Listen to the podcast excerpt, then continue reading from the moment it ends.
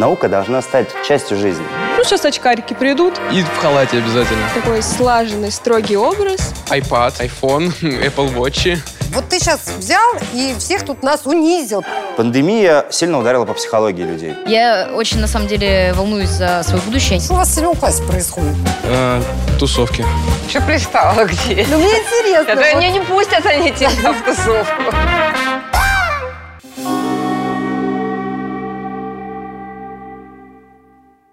Добрый день, дорогие друзья. Мы рады вас приветствовать вновь в нашей студии подросткового ток-шоу «Недоразумение». Меня зовут Ольга Боброва, я ведущая, мою коллегу Вероника Плохова. Она наш режиссер, я думаю, вы это уже все помните. Но, естественно, главные не мы здесь, а наши прекрасные эксперты, восьмерка школьников из Москвы и Московской области. Ну что ж, друзья, начнем. Мы все так или иначе, хотим мы этого или не хотим, живем в плену стереотипов. Вот, к примеру, есть такой стереотип, что ученый, это, знаете, такой немножко городской сумасшедший, вечно взлохмаченный, в очках, женат на науке. Вот, Даш, скажи, пожалуйста, образ ученого 21 века у тебя лично какой? Как, каким ты его видишь? Для меня это молодой человек. Красивый, высокий, но такой слаженный, строгий образ. С бородой? Небольшая щетина. Ну, модный, да. Ну, вообще образ ученого, как такой лысый дяденька с усами, в белом халате, в очках с крупными линзами. Так, Семен, у Мне тебя? кажется, это успешный человек. Ну, обязательно в очках. Мы без стереотипов никуда. Сказал. Семен в очках, да. Да-да-да. Возможно, будущий ученый. Э, Стильный образ. Возможно, какие-то черные или белые тона. iPad обязательно, iPhone, Apple Watch. А кофе какой он предпочитает? Я думаю, латте на кокосовом Тыквенный молоке. латте? Вообще, знаете, я вам что хочу сказать? Вы все шовинисты, потому что вы только мужчин почему-то описываете. Как будто учеными женщины быть не могут. Почему лысая, Лысая, старая? Может, он про женщину? Со щетиной. В моем понимании это женщина какая-то, не обязательно в очках, в черной рубашке с э, белым пиджаком. Кто из вас планирует заниматься наукой? Да, я учусь в инженерном классе. Это, возможно, будущий инженер, возможно, будущий айтишник. Там есть два пути. А ты чем занимаешься там, А, увлекаешься? Я увлекаюсь физикой, математикой, информатикой, всеми точными науками, ну и плюс, естественно. А как насчет черной рубашки и белого пиджака? А, нет, мне на самом деле кажется, что скорее ученый а, на рабочем месте, это, ну, вот как типично его изображают, а, в халате, с очками, без очков, это, у кого пойдет. А в жизни, возможно, это яркий человек, который, ну, яркий, Я учусь в химико-биологическом классе, а если точнее в научном, и уже немного потихоньку связываю свою жизнь. Мы каждый четверг ездим в высшую школу экономики на биологический факультет и уже смогли выделить ДНК из банана, слюны и бактерий.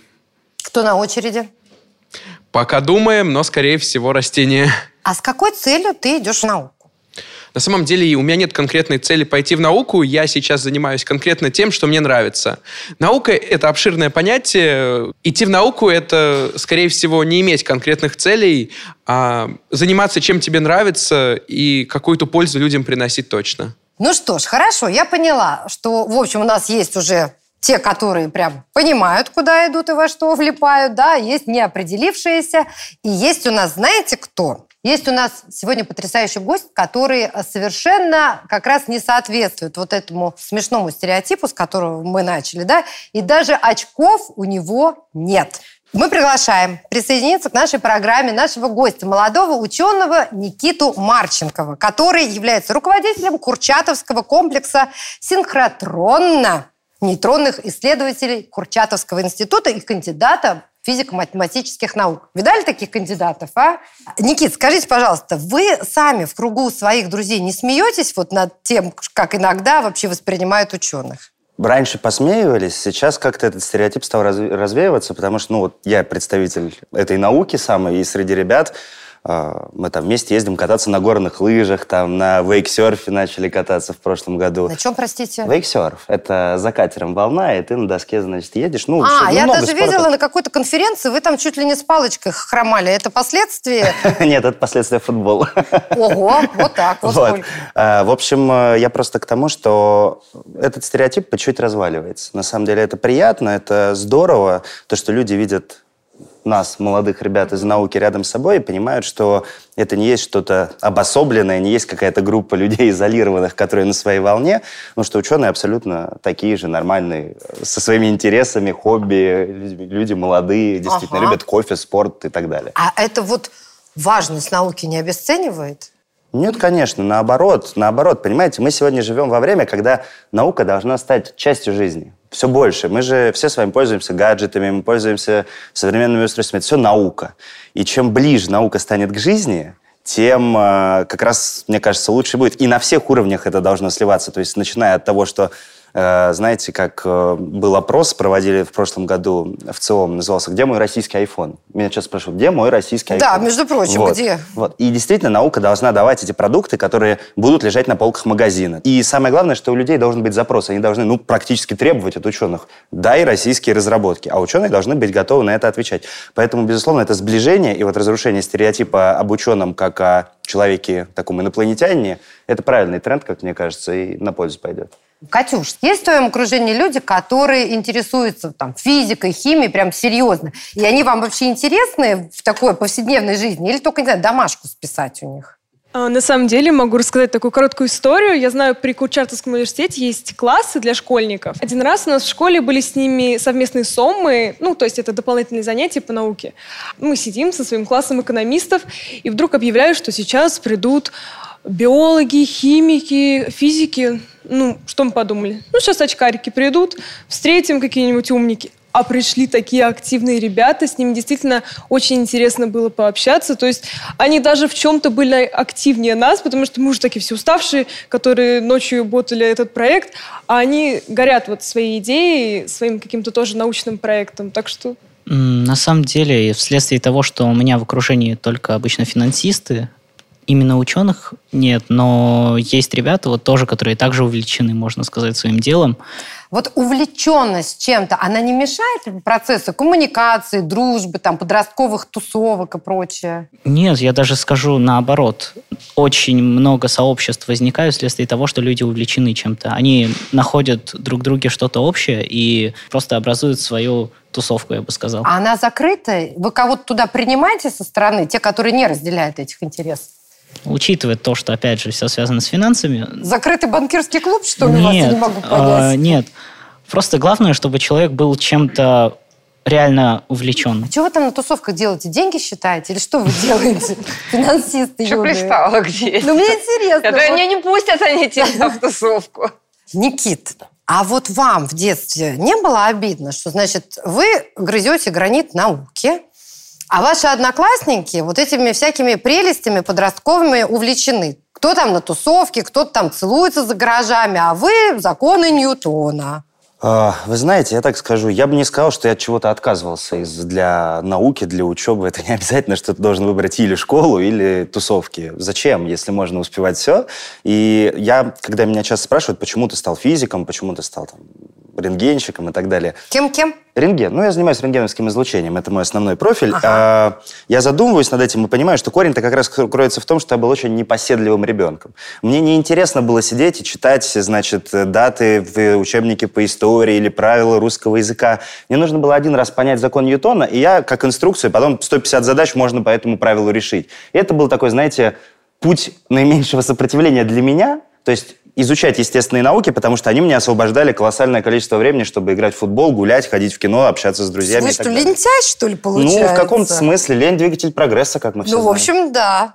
И что, ученый может быть, может позволить себе быть лентяем? Сейчас все лентяи встрепенулись такие, Э. Я думаю, что это трансформируется просто потом в то, что ученый занимается тем, что ему нравится. Опять же, сегодня появились технологии сквозные, типа IT. Они нужны везде. Я недавно общался с ребятами, которые э, айтишники, пришли в сельское хозяйство и стали снимать э, поросят. Это оказалась целая задача, что значит, искусственный интеллект оценивает, сколько проходит каждый поросенок в день, там, кто не активен. Ну, представьте себе, загон 6 тысяч поросят, за каждым не углядишь. Кто-то заболел, меньше начинает двигаться, уследить невозможно, а компьютер тебе к вечеру выдает. Этот сегодня прошел в три раза меньше, чем остальные, присмотритесь за ним. Вот Вот.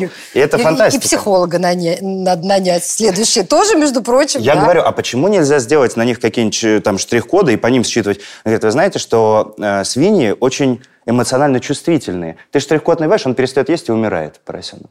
Поэтому нужен специальный подход, когда у тебя искусственное зрение, без всяких меток, как-то фиксирует этого поросенка и его отслеживает. Это, вы про, вам? психолога, про психолога вы зря не смеетесь, там все очень А сложно. я, кстати, не зря смеюсь, потому что, между прочим, свинья же, насколько я понимаю, она достаточно вот все подтвердили, нет, что свиньи, они достаточно близкие к человеку по каким-то своим э, параметрам. Ну, если смотреть с точки зрения биологии, это позвоночные животные.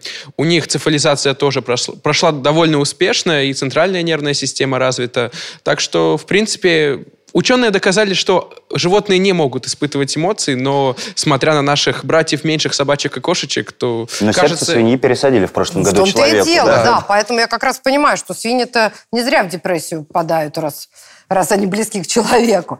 Ну окей, вот ты сейчас взял и всех тут нас унизил, произнес кучу непонятных слов. Тебе вообще с людьми, которые не в науке, вот сидит с тобой прекрасная Лера, ты же наукой не, не увлечена, вот с прекрасной Валерией тебе будет интересно пообщаться или только своя тусовка? У меня на самом деле очень много друзей, которые, в принципе, в разных сферах образовываются, работают. У меня есть друзья, которые учатся в медуниверситете, есть в гуманитарных классах. И на самом деле в обычной жизни я редко говорю про науку, потому что она немножечко утомляет. На самом деле я в школе постоянно на переменках не отдыхаю, а обсуждаю химические уравнения. Я прихожу домой, мне хочется совсем посмотреть YouTube, не связано А с тут наукой. родители тут же со своими серьезными научными. Да, мама ветеринар, папа инженер-механик. А, Лер, а тебе будет интересно поговорить с человеком, который вот так вот увлечен наукой, или же, и, ну, и при этом ты вообще не очень понимаешь, о чем он говорит? Или ты так постоишь, покиваешь для приличия и пойдешь? Да мне кажется, новые знания это круто. Вообще неважно из какой это сферы, получать что-то новое. А из какой бы ты хотела сферы вот взять и получить знания?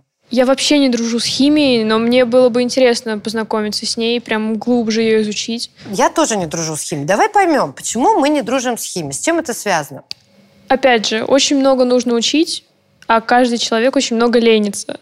И там невозможно что-то понять, если ты чего-то не знаешь. Тебе нужно прям углубиться в эту Ага. тему, и тебе нужно прям проработать все эти сцепления, связи, цепочки, все это выучить. Соли, вот эти щелочь, это прям все нужно сесть, учить, учить и учить.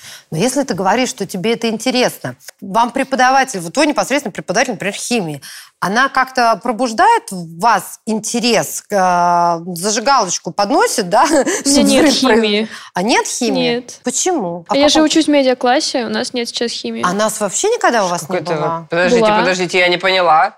Вот сейчас, вот сейчас, поясните. все нам как рассказывает. Да, что с химией. Была? Э, Раньше была. Было интересно на уроках. Вот Даша, она же сейчас в 10 учится, Так. и она тоже в медиаклассе. И у них прям с 10 отрубили биологию, химию, физику. А Ага. у нас отрубили только с 11 То есть в 10 у нас как обычные предметы они были. Даш, а какой бы ты, вот, если бы можно было пришить обратно, какой бы ты а, из отрубленных предметов? Я вернула? географию люблю.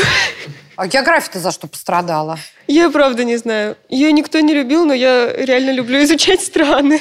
Никит, видите, что происходит? А вы-то как э, смотрите на то, что действительно такое идет узкое профилирование в 10-11 классе, а по мне человек-то, сдающий ЕГЭ, он не всегда еще знает, что действительно ему может понадобиться в этой жизни. Вы знаете, я скажу так, у меня есть свой рецепт того, как стать э, успешным э, в науке и в технологиях, да и вообще, как мне кажется, в жизни. Может быть, конечно, сейчас будет обидно девчонкам, у которых все отрубили, но первое – это серьезное базовое образование, безусловно. То есть можно стать контент-мейкером, медийщиком, но вот я смотрю, если человек не знает там образно физику, к нам приезжает журналист, ему очень сложно. Ну, ну, правда, сложно. Поэтому первое – это базовое образование. Второе – это проектный подход к реализации чего бы то ни было, проекты просто, научные проекты, медиапроекты. То есть, когда в школе начинают дети уже делать что-то законченное, понимают, что должен быть, что знания должны быть практически куда-то приложены, должен быть какой-то результат от этого всего. И третье – это софты, soft skills, коммуникация, умение рассказывать, умение представлять результаты. Сегодня есть понятный тренд, называется междисциплинарность. Размываются науки полностью. Вот птица – это что такое? Это физика, химия, биология, психология – это все вместе. И поэтому Пищевая если, промышленность. если, в том числе, если человек не имеет абсолютно никакого знания в той или иной области, он видит предмет под каким-то своим углом, только под одним. Если же он хоть чуть-чуть понимает, да, вот, например, э, Сардар чуть-чуть понимает в IT, чуть-чуть, то он знает, что для того, чтобы в финансах построить правильную модель, ему надо подойти к, акти- к к айтишнику и сказать, слушай, друг, я слышал, что есть нейросети, мне в школе рассказывали вскользь, но слышал. Вот они могут мне помочь. Давай вместе, давай. И сегодня все прорывы, научные, технологические прорывы, делаются на стыке наук. Очень, поэтому очень важно, чтобы был кругозор. Пускай он будет не глубокий, пускай он будет базовый, но я здесь абсолютно согласен, что полностью отрезать дисциплины, наверное, не очень правильно. Для меня это тоже стало сегодня удивительно, что такие эксперименты практикуются. Азата, а как тебе кажется, вот занятие наукой, оно требует какого-то такого определенного самоотречения? Я думаю, если тебе нравится заниматься наукой, то ты не будешь лениться. И вот, например, вместо отдыха после учебы, например, ты будешь дополнительно делать какие-нибудь упражнения или что-то учить, и тебе это будет нравиться, то ты не, вообще, не потеряешь э, свободное время. А ты-то сам, вот это я поняла, это ты для родителей сказал. Ты сам вот именно так поступаешь? Или же все-таки такой, ну, поскольку я еще не определился с научным направлением, пойду я на гитаре поиграю или там с друзьями потусю? Ну, да, это, это так. Я очень, на самом деле, волнуюсь за свое будущее. Я не знаю, кем я стану, поэтому стараюсь э, раз- ну, развивать э, все предметы. Но зачастую, приходя домой, я все-таки хочу отдохнуть от учебы. По поводу того, кем э, хочется стать в будущем, я тоже не знаю. Вот э, вы, когда в детстве учились просто в школе, вы типа, представляли себе, что вы будете ученым? Нет, нет, нет. А, Семен, по-моему, сказал фразу, мне кажется, что наука это достаточно широко, и не обязательно, что это научно-исследовательский институт. Быть айтишником в Сбере, например, который делает суперсовременную систему, опять же, искусственного интеллекта, быть разработчиком в компании, которая создает, там, не знаю, автомобили, а- микроэлектронику, новые лекарства, высокотехнологичный бизнес, это все, по сути, интеллектуальный труд. И в этом смысле я точно понимал, что я хочу заниматься интеллектуальным трудом. Я поработал в девятом классе на хлебзаводе, я понял, что такое физический труд, прям тяжелый такой А физический что вы труд. там делали, Никита? Разгружал фуры, загружал хлеб в машины. Ну, Поэтому у вас такие мускулы. От этого, да? нет, это от футбола, я думаю. Но я тогда понял, что я хочу, я хочу зарабатывать интеллектуальным трудом. Дальше я подумал, какие предметы мне нравятся. Сейчас обиделись вообще все профессии, которые не вошли в эту А воронку. почему? Ну тут же речь Нет, о том, что мой это выбор, просто мой почему? личный Нет, я выбор. просто скажу, как что бы. эти связаны с интеллектом, а эти, ну так, ну такое. Хорошо, где требуется только интеллект, назовем это так. Ой. Дальше, следующее, что мне нравится? Ну, физика, математика идет хорошо вроде, да, э, в твоем случае гуманитарные науки идут хорошо, нравится, классно, значит, ну, чуть-чуть сузил. Дальше вуз найти, где примерно вот ориентирован на эти науки. Я такой загуглил, что, где физика, математика. Фигак, инженерно-физический, Московский инженерно-физический институт. Физика прям в названии, думаю, ну, точно туда, короче. Пришел, поучился, курсе на четвертом уже начинается специализация. У меня так было. То там выбирай теперь какую кафедру. Там космос, медицина. Тут бац, нанотехнология. Я такой, ничего себе, все вроде говорят, наверное, модно. Типа, и балл вроде проходной высокий, наверное, что-то классное. Туда. Ну и так последовательно. Дальше что делать?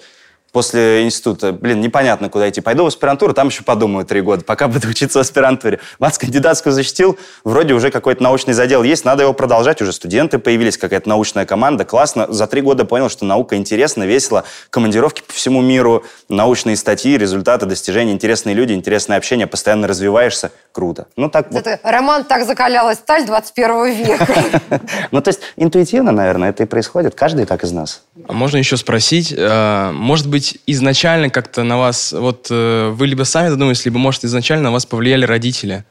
Просто вот у меня родители, они м, вообще по как бы изучали биологию и химию, а я пошел в гуманитарные науки. И я не знаю, на меня никак не повлияло. У меня родители были оба инженеры-гидромелиораторы. Это те, кто разрабатывают устройства для орошения полей. Тогда в Советском Союзе это было востребовано, хотя, наверное, и сейчас тоже. Но развал Советского Союза и мое рождение привело к тому, что папа бросил аспирантуру, потому что надо было зарабатывать деньги в тяжелые годы. И, конечно, на меня, я думаю, это влияло, потому что мне всегда казалось, что, блин, вот отец хотел заниматься наукой, чуть-чуть ему не хватило до защиты кандидатской. Я думал, ну я-то точно защищу, и пока, ну как бы, чтобы он мной, мной мог гордиться. Поэтому здесь, я думаю, не впрямую, но косвенно, как бы родители, не говоря сами о том, что иди именно в науку, они все равно как-то, наверное, в этом смысле повлияли на меня. Вот. А по поводу гуманитарных наук, сегодня вообще гуманитарные науки очень важными становятся, я хочу сказать. Вот разберем простой пример. Пандемия. Казалось бы, вызов для биологов, медиков, для таких, как Семен. Но пандемия сильно ударила по психологии людей. Гуманитарная наука, гуманитарная. По социологии там контакты нарушились, мы все по домам, общаться стали меньше. Для социологов бесконечный простор для исследований. Экономисты. Многие цепочки встали, промышленность тормозит, там экономика встает. Блин, развивай не хочу, изучай эту область. То есть сегодня вызовы, которые встают перед человечеством, они настолько сложные, что и нужны естественные науки. Они, да. да, и не- гуманитарии очень нужны. Поэтому сегодня гуманитарные науки это крайне важная штука. Прям супер. Доченька, слышишь, ты на правильном пути.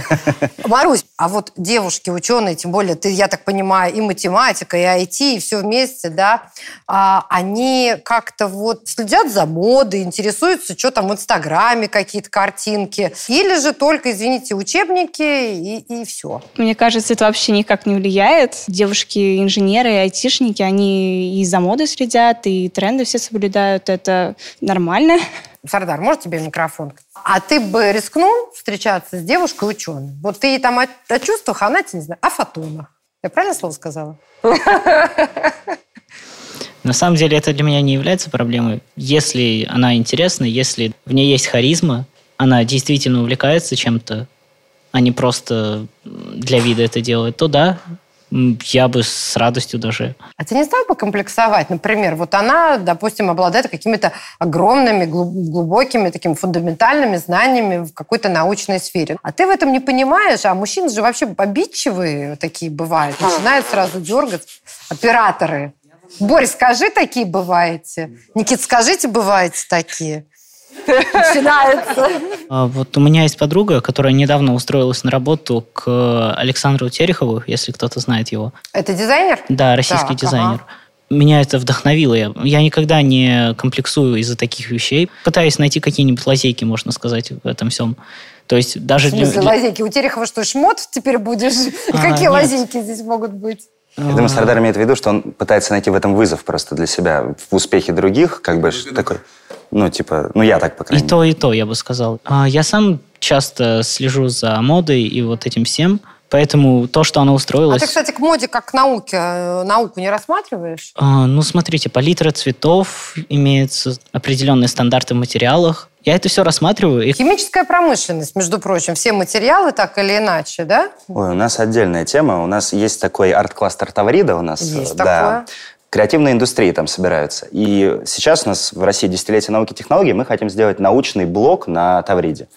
То есть мы хотим показать, что наука что-то может для искусства. Например, картины, которые рисуют там нейросети. Или, знаете, есть такой... э, делаешь среду, в которой растут бактерии, человек опускает руку, и там вырастает такой красивый узор из бактерий. Другой человек опускает свою руку, у него другая микросреда вырастает. э, Семен меня Класс. поймет. Может быть и наоборот. Мы можем прочитать лекцию про тренды в науке, а дизайнеры, например, моды, вдохновившись этим, нарисуют там одежду будущего. Да? Такое есть. А, И вот все-таки закончить да, тем, что науки сильно сближаются. Вот недавно к нам привозили мумии в Курчатский институт, там наш руководитель. Ученых? Михаил Ковальчук. Нет, он инициировал привоз египетских мумий, 9 штук, 10 штук привезли. И мы их просветили на рентгеновской установке, на которой я работаю, на синхротроне. Увидели, значит, э, скелет, и все, передали это медикам. Ну, условно говоря, не стали им говорить, что это мумии, сказали, вот есть снимки медицинские. И медики, значит, написали, чем болеет, там, чем, какой работой занимается, этот тяжести таскает, этот там столько лет, мужчина, женщина. И историки в результате получили информацию, у них были вот эти вот безликие, образно говоря, за- завернутые такие поленья, и даже, честно говоря, пол не везде был правильно, у них было написано мальчик, а оказалось, что девочка, потому что по костям посмотрели. Вот это тот пример, когда естественные науки могут дать колоссальный прирост э, гуманитарным и креативным таким вот вещам. Мне кажется, это важно. Коли мы заговорили вот о том, что ученые нужны всем, и, казалось бы, даже тем, кто модой увлекается, Скажите, пожалуйста, а как же сейчас живут-то ученые молодые? Сколько они вообще зарабатывают? А вот тут я бы сказал, что сейчас, мне кажется, у нас э, в стране очень хорошая ситуация сложилась с двух сторон. Во-первых, повторюсь, есть нематериальная мотивация, потому что ты видишь то, что твои разработки через 2-3 года становятся технологиями. То есть уже пока я был э, школьником, кассеты сменились там CD-дисками, CD-диски DVD, DVD-флешками, а сейчас флешки не нужны. Вот за 15 лет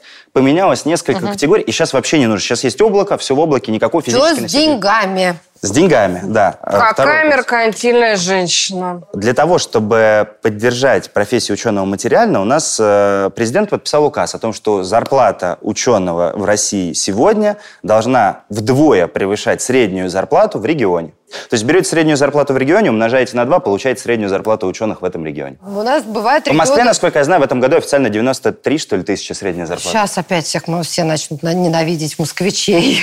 Хорошо, а куда вот устроиться на работу ученым? Э, Есть у нас там научно-исследовательские институты Да, или что у нас? Вот какие-то научные щас, э, кластеры? в регионах, э, в очень многих есть федеральные университеты, в крупных региональных центрах.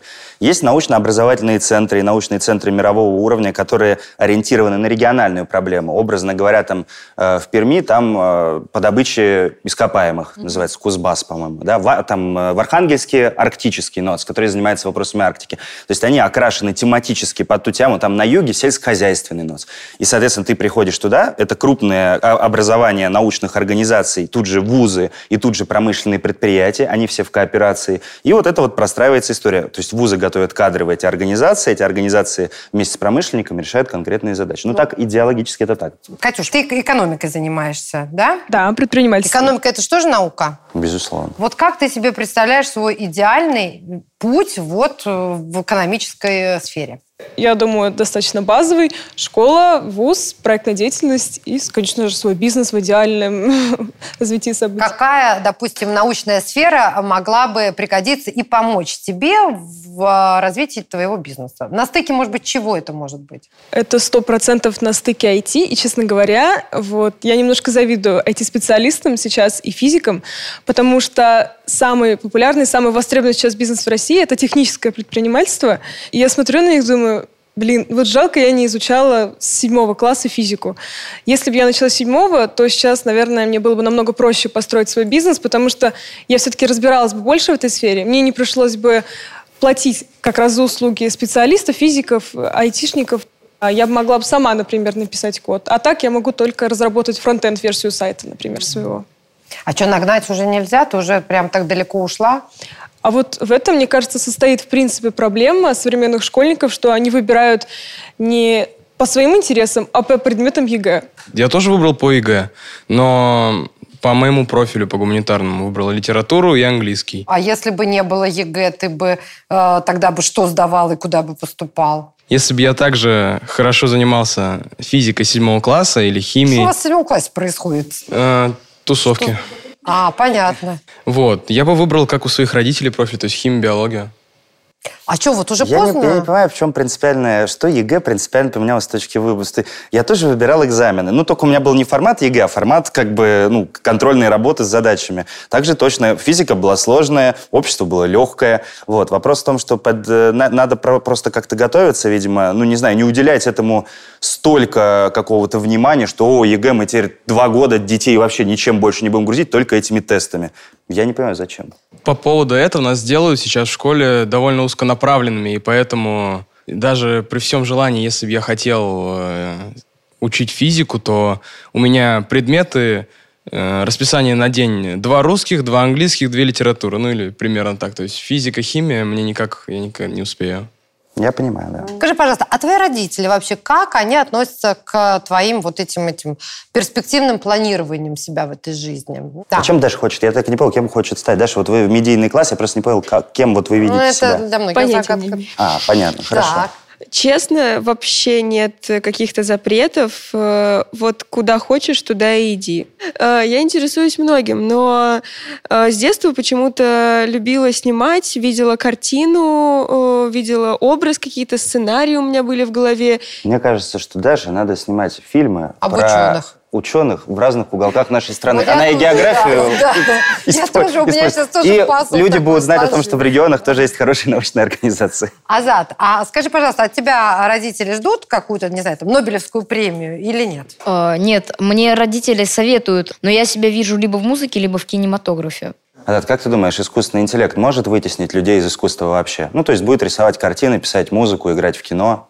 Нет, потому что искусственный интеллект не сможет передать, например, в картине или в э, композиции э, какой-то посыл. Например, многие композиторы 20 века добавляли в свои композиции лирические какие-то нотки, которые услышит не каждый, но на Эмоции. подсознательном уровне это навеивает какие-то эмоции. Какие-то скрытые смыслы? Да. Да, хорошая мысль. Ну, мне Поспорите, интересно было. нет? Нет, нет, я согласен на самом деле. Я тоже считаю, что искусственный интеллект, он всегда опирается на имеющийся опыт, и в этом смысле, например, он никогда не придумает новый жанр. Вот он ну, Конечно. слышал миллион рэп-произведений, он напишет миллион первое, но уйти в сторону и придумать там рок, если он никогда раньше не слышал рок. Хотя есть люди, которые со мной на эту тему спорили, говорят, что человечество тоже всегда выдумывало потихонечку просто от одного жанра, переходя к другому. Не было там супер идеи, просто на, на базе опыта рождались какие-то новые Ой, направления. да ладно, вот с этим тоже можно поспорить. Но что мы уже точно знаем, что искусственный интеллект может написать диплом, но на оценку удовлетворительно, да? Да, да, я тоже читал Да. эту историю. А да, до, до пятерку он так и не дотянул. Слушайте, ну мы заговорили о географии, и вот э, о чем хочу вас спросить. Очень много сейчас ездим по стране, разговариваем с ребятами, и спрашиваем, где учиться, куда учиться, какие ваши планы. И они все, естественно, говорят в Москву, в Москву, в Москву. А мы такие приезжаем и видим, там шикарный университет, тут шикарный университет. Куда вообще, кроме Москвы, ехать, там, не знаю, будущим там Ковалевским, Менделеевым? Есть какие-то еще научные мекки? Ну, безусловно, есть, безусловно, есть. Э, Сейчас у нас с этого года появился даже рейтинг научно-технологического развития регионов. Можно посмотреть, какие регионы преуспевают там в, пер- в, первой, в первой десятке. Вот, федеральные университеты – это марка. И вот эти вот на, научно-образовательные центры мирового уровня, они тоже Они такие... прям мирового уровня? Ну, вот вы как В считаете? своих областях, да, я считаю, да. Ну, что уж говорить, Россия является, например, единственным обладателем атомного ледокольного флота. Больше ни у кого нет в мире атомного ледокольного флота, что позволяет сегодня осваивать Арктику. Конечно, это результат работы, ну, естественно, и моего любимого Курчатовского института и большого количества других организаций, то, что они смогли создать сегодня такие ледоколы, которые практически там любой толщины лед могут пробить и осваивать в этом смысле новые территории. А вот сейчас мы, Семен, а ты не думал о том, что, может быть, действительно, ну вот в том же ДВФУ, да, Дальневосточный федеральный университет, там вот с этим предметом все отлично. Может быть, туда, там и океан есть. Возможно, да, но я родился в Москве, и мне максимально интересна вышка. Скорее всего, буду поступать туда. На самом деле, я думал шире, я даже рассматривал поступление за границу, но в связи с актуальными событиями это навряд ли получится. Москва, она скапливает, э, такая тенденция скапливать всех самых гениальных ученых, преподавателей, а потом уже отправлять в разные уголки страны. Я думаю, это тоже неплохо. Научат в Москве, поедешь в Якутию и будешь там творить то, что ты можешь творить везде. Мамонтов копать. Интересный факт. Нынешний ректор Высшей школы экономики – это прошлый ректор Дальневосточного федерального университета. Поэтому так вот Вот получается. так вот. Хорошо, а из вас кто-нибудь хочет поехать учиться из Москвы куда-нибудь, а? А, У меня очень много вариантов, на самом деле. Это Китай, это Германия, ну и США, конечно, не против. Если Германия, то, насколько я помню, там появились первые вообще в мире бизнес-школы. Раз это первые, кто начали, значит, сейчас они больше развиты, чем остальные. В Китай я хочу просто потому, что ну, Россия и Китай довольно тесно связаны между собой. Поставки производятся ежедневно, ежесекундно, я бы сказал. А США просто потому, что они развиты в сфере услуг, Ну, Просто далеко подальше от родителей, да, чтобы не нагнали. Никит, что, бизнесу не учат здесь? А, Да вы знаете, нет, учат. Мы сейчас даже э, начали активно с бизнесом как раз сотрудничать на тему того, что бизнес и наука должны, вот они сейчас чуть-чуть не доходят навстречу друг другу. Это плохо. Бизнес говорит, что ученые не могут докрутить свои разработки до чего-то более-менее вразумительного и тормозятся на этапе каких-то идей. А ученые говорят, что бизнес там недостаточно смелый, чтобы прийти, взять нашу гениальную идею и довести ее. там. Рискнуть, То есть да. есть чуть-чуть вот, да, рискнуть. есть э, есть вот этот вот разрыв, который нужно сближать. Мы, на самом деле, с прошлого года начали организовывать такие мероприятия, где мы за один стол сажаем руководителей региона, местный бизнес и ученых. И говорим руководителю региона, что, какие у тебя проблемы здесь в регионе есть. Он нам говорит, там вот на Камчатке проводили, гололед. бизнесу говорим, готовы что-то внедрять, против гололеда, если такой будет такая разработка. Готово. Ученых спрашиваешь, готово, все. Оставляешь, запираешь их на три дня, они втроем три дня сидят значит, в закрытой Еды, комнате. главное, еще. Да. И, все. и рождается научный проект, который, с одной стороны, интересен региону, с другой стороны, готов поддерживать бизнес, с третьей стороны, могут потянуть ученые. Это, на самом деле, очень важно. Поэтому, с точки зрения бизнеса, на сегодня, мне кажется, что, опять же, э, Семен помянул, да, сегодняшнюю актуальную нашу ситуацию в стране, в любом случае, это движение навстречу неизбежно ему быть, да, там не привозят краску для, не знаю, там, или какой-нибудь сельскохозяйственное удобрение или там химикат. Какой вариант делать здесь? И здесь в любом случае этот диалог наладится, у него просто нет Запирать вариантов. и пусть договариваются. Что хочется сказать? Ну, понятно, теорему Панкаре, э, господин Перельман, вот тот самый стереотипный да, ученый, ну, выдающийся и гениальный, доказал, но у нас еще остается и э, гипотеза Калаца, и, господи боже мой, проблема Гольдбаха, они не решены, и я думаю, что если это ученые сделают, то прогремят они не хуже э, господина Перельмана. Мне очень хочется, чтобы это были именно российские ученые, Черт его знает, может, это будете вы. Самое главное, не думать, что наука – это скучно. Никит, можно я вас поверну? Посмотрите.